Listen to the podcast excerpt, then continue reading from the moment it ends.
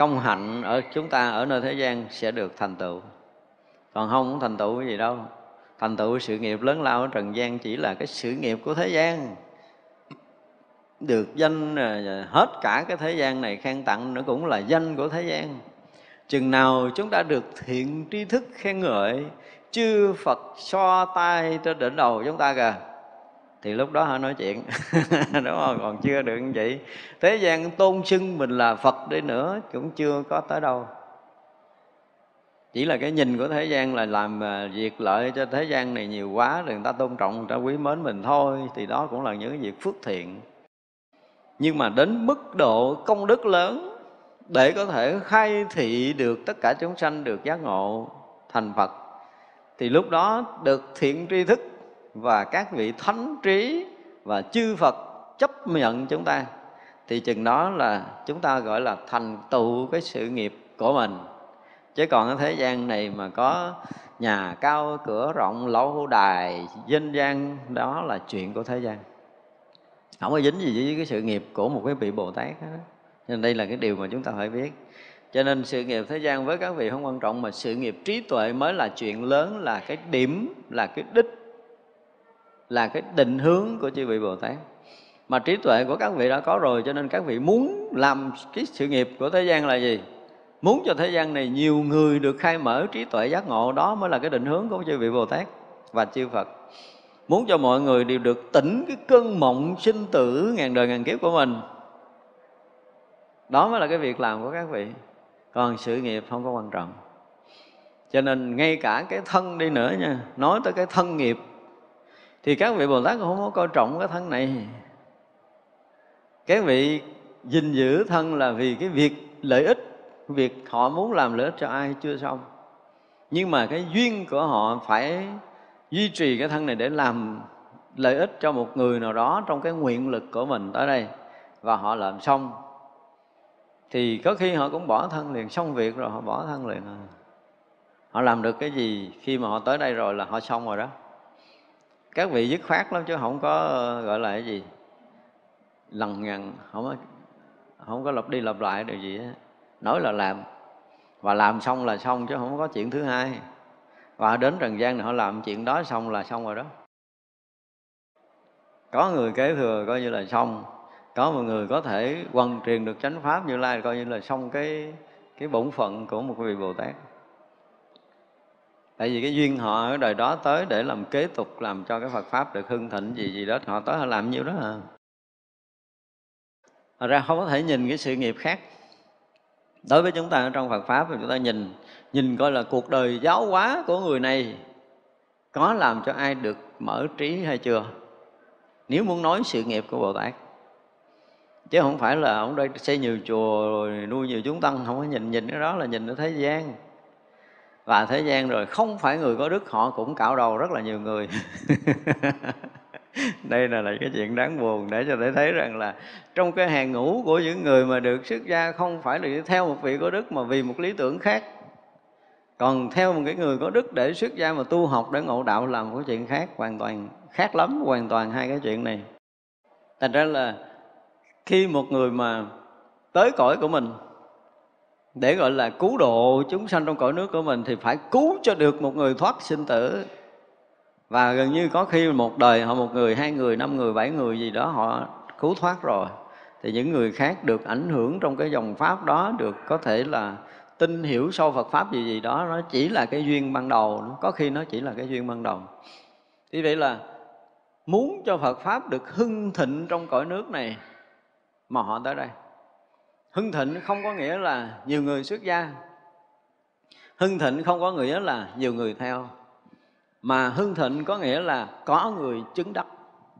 Đối với đạo phật, không có người chứng đắc xem như phật pháp đời đó lụi tàn. Chứ đừng có nói là đông tăng ni, đông phật tử là hưng thịnh. Hưng thịnh đó là về mặt của thế gian chơi thôi, bề ngoài bề ngoài có phật pháp. Chứ thực chất của đạo phật nếu đời đó không có người tu chứng, xem như đời đó phật pháp bị lụi tàn. Chúng ta phải có một cái nhìn này thật sự nếu mà nói tới đạo lý chuyên môn, chúng ta phải nói tới điều này. Cho nên là khi nào mà một chúng sanh đủ cái duyên để được phật hiện thân, để được bồ tát hiện thân, thì chúng sanh đó thấy được cái hiện thân của Phật, thấy được hiện thân của Bồ Tát là hết đi tất cả những cái khổ. Mà hết khổ thì đã chứng thánh mới hết chứ làm gì hết khổ. Đúng không? Thì khi được chứng thánh rồi thì mới thấy tất cả những cái công đức trang nghiêm thì mình biết cách để mình trang nghiêm công đức của mình. Tất cả những công hạnh ở nơi thế gian được thành tựu. Cho nên mình muốn nói là những công hạnh thế gian được thành tựu của một cái vị Bồ Tát, của một vị Thánh là có người ngộ đạo với bàn tay của người này. Nếu thật sự một vị Thánh ra đời trong một đời nào đó mà vừa ngộ đạo thì họ thấy cái duyên của họ như sáng mình nói thấy cái duyên là có thể khai thị được người nào đó, họ chờ cơ duyên. Họ ẩn nhẫn, họ ngồi đó, họ sống cái kiểu gì không cần biết, họ phải chờ đủ cơ duyên để khai thị được cái người đó xong, thì gọi là bổn phận của họ đã xong. Đó, gọi là thanh tựu được cái hạnh, công hạnh ở thế gian. Công hạnh, công đức ở thế gian này là làm cho một người thành tựu đạo nghiệp làm cho mọi người được giác ngộ giải thoát thì mới được gọi là thành tựu được công hạnh. Chứ còn cái sự nghiệp, đối với đạo phật, cái sự nghiệp là trí tuệ, là công hạnh để giác ngộ cho một người nào đó, cho một chúng sanh nào đó. Còn việc giáo hóa mà rộng khắp để nhiều người biết tới cái dòng pháp đó, nó cũng là một trong những công hạnh giáo hóa thôi. Nhưng nếu như mà sự truyền bá cái dòng pháp nó không đủ sức để có thể khai thị người khác thì phải nói thật là làm rối người ta hơn. Cho nên nó là với cái chuyên môn không đạt đạo thì đừng bao giờ thuyết pháp và viết sách, viết kinh. Tu tiếp đi. Tu tiếp có khi lợi được hơn là mình làm trong lúc mình còn mù mịt. Mù mịt thì chỉ là những cái tưởng tượng, những cái hiểu biết trên tri thức và làm cho người khác hiểu trong cái bó hẹp tri thức trong cái khung sáo tri thức của mình chứ không có cứu thoát người ta đâu phải là truyền bá đạo phật là cứu thoát đâu không phải như vậy nếu như một người mà đầy đủ chánh kiến Phật đạo có một đời sống an lạc hạnh phúc thật sự rồi á, người đó truyền bá thì rất là mừng. Thành ra trong giai đoạn tu tập của mình tất cả những người mà phải nói là đủ cái sự khiêm tốn thì họ luôn luôn thấy việc mình chưa xong. Không có cái mộng ảo để có thể đi truyền bá. Họ không bao giờ họ làm chuyện đó. Ngay cả ngày xưa những cái vị à, thiền sư sau khi được sư phụ khai thị rồi thì uh, sư phụ nói là con phải đi cái dùng quá đó giáo quá thì vị này liền nói thưa sư phụ con còn bệnh. Hoặc là họ sẽ nói một câu là con thấy đức con còn kém. Họ không thích đi nhưng mà các vị mà có những cái chùa đông, có tăng chúng đông và được à, thầy mình kêu lên là kêu đi nhận chùa, mà mình không phải là cái người sáng mắt thì mình nên nói là con dạ con cần nương cái đức của chúng để con có thể tiếp tục tu tập. Một người nào mà có tu thật sự họ luôn luôn muốn nương cái đức của chúng để tu.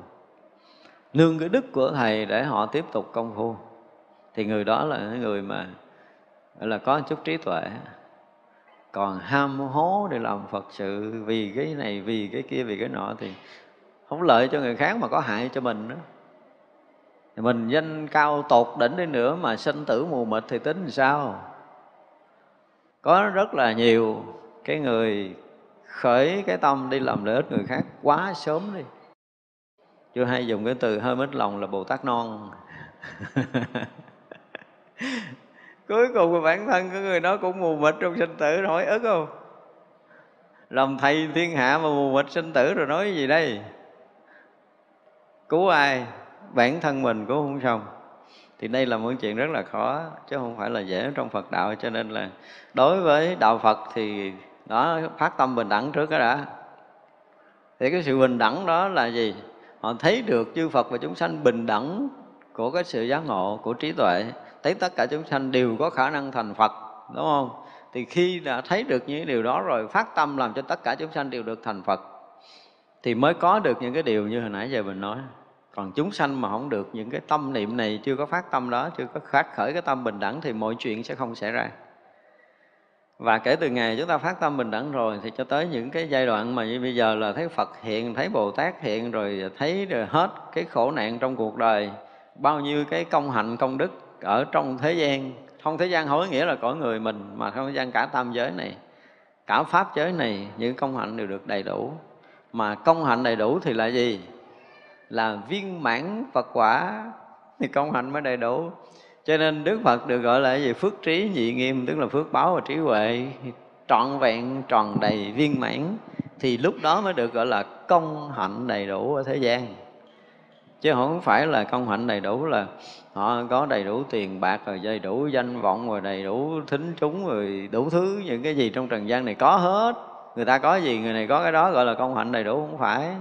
Đó là những cái gì? Cái phước báo của thế gian thôi. Chứ còn nói tới công hạnh là một cái gì đó rất là lớn lao, không phải là nhỏ. Mà khi một vị bồ tát được gọi là công hạnh viên mãn, thì chứng thành phật quả, thì lúc đó mới gọi là công hạnh đầy đủ.